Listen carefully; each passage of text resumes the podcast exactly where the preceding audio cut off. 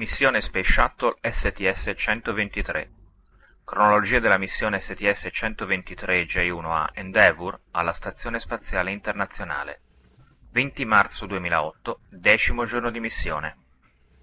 Gli equipaggi a bordo della navetta spaziale Endeavour e della Stazione Spaziale Internazionale hanno preso oggi una pausa dall'azione preparandosi per l'attività extraveicolare che servirà a dimostrare le tecniche di riparazione del mattonello dello scudo termico della navetta.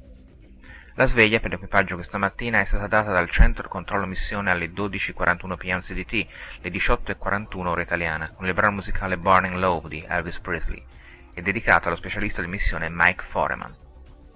La prima parte della giornata è prevista per entrambi gli equipaggi di riposo, una possibilità di relax dopo quasi una settimana piena di operazioni congiunte.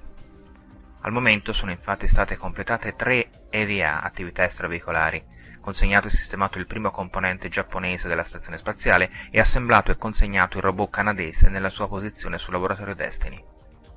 Alle 6.08 pm, le 0.28 ore italiane di giovedì, il comandante della navetta Dominic Gori e il comandante della stazione Peggy Wilson, assieme agli specialisti di missione Takao Doi, hanno ricevuto la telefonata di congratulazioni da parte del primo ministro del Giappone, Yasuo Fukuda, ed hanno risposto ad alcune domande di studenti di scuole giapponesi.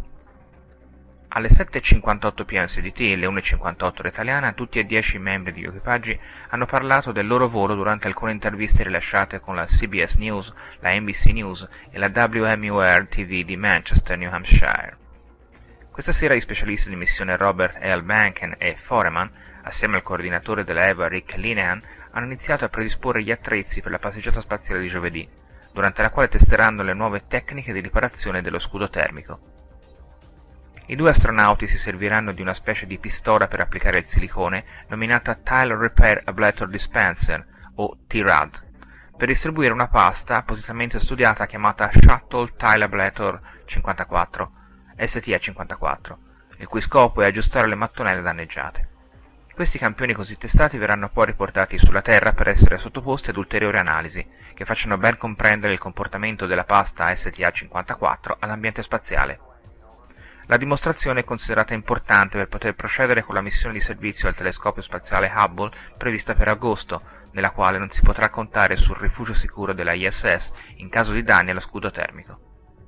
Ulteriori obiettivi della EVA numero 4 sono la sostituzione di un'apparecchiatura guasta, il Remote Power Control Module, RPCM, sul traliccio della stazione, che include anche lo spegnimento temporaneo di uno dei quattro grossi giroscopi di assetto della ISS, il Control Moment Gyroscope 2, la sostituzione dell'RPCM è necessaria per ripristinare l'energia di riserva per i giroscopi CMG2 e CMG3.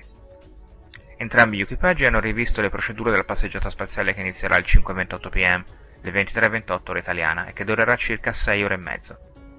Benken e Foreman si sono infine recati a dormire all'interno del modulo Quest per la procedura standard di campeggio, che serve per ripulire i loro corpi dall'azoto in eccesso che potrebbe altrimenti provocare l'embolia. La quinta ed ultima EVA della missione è prevista per sabato e sarà impiegata per spostare l'Orbiter Boom Sensor System, l'OBSS, della navetta alla stazione. Questo è dovuto alle dimensioni del grande modulo laboratorio personalizzato Kibo, che verrà inviato alla ISS a bordo della navetta spaziale Discovery a maggio e che impedisce che vi sia installato anche l'OBSS. Una volta che Kibo sarà piazzato, gli astronauti del Discovery sganceranno l'OBSS lasciato da Endeavour e lo utilizzeranno per effettuare l'ispezione al mattone dello scudo termico in cerca di possibili danni prima di riportarlo sulla Terra.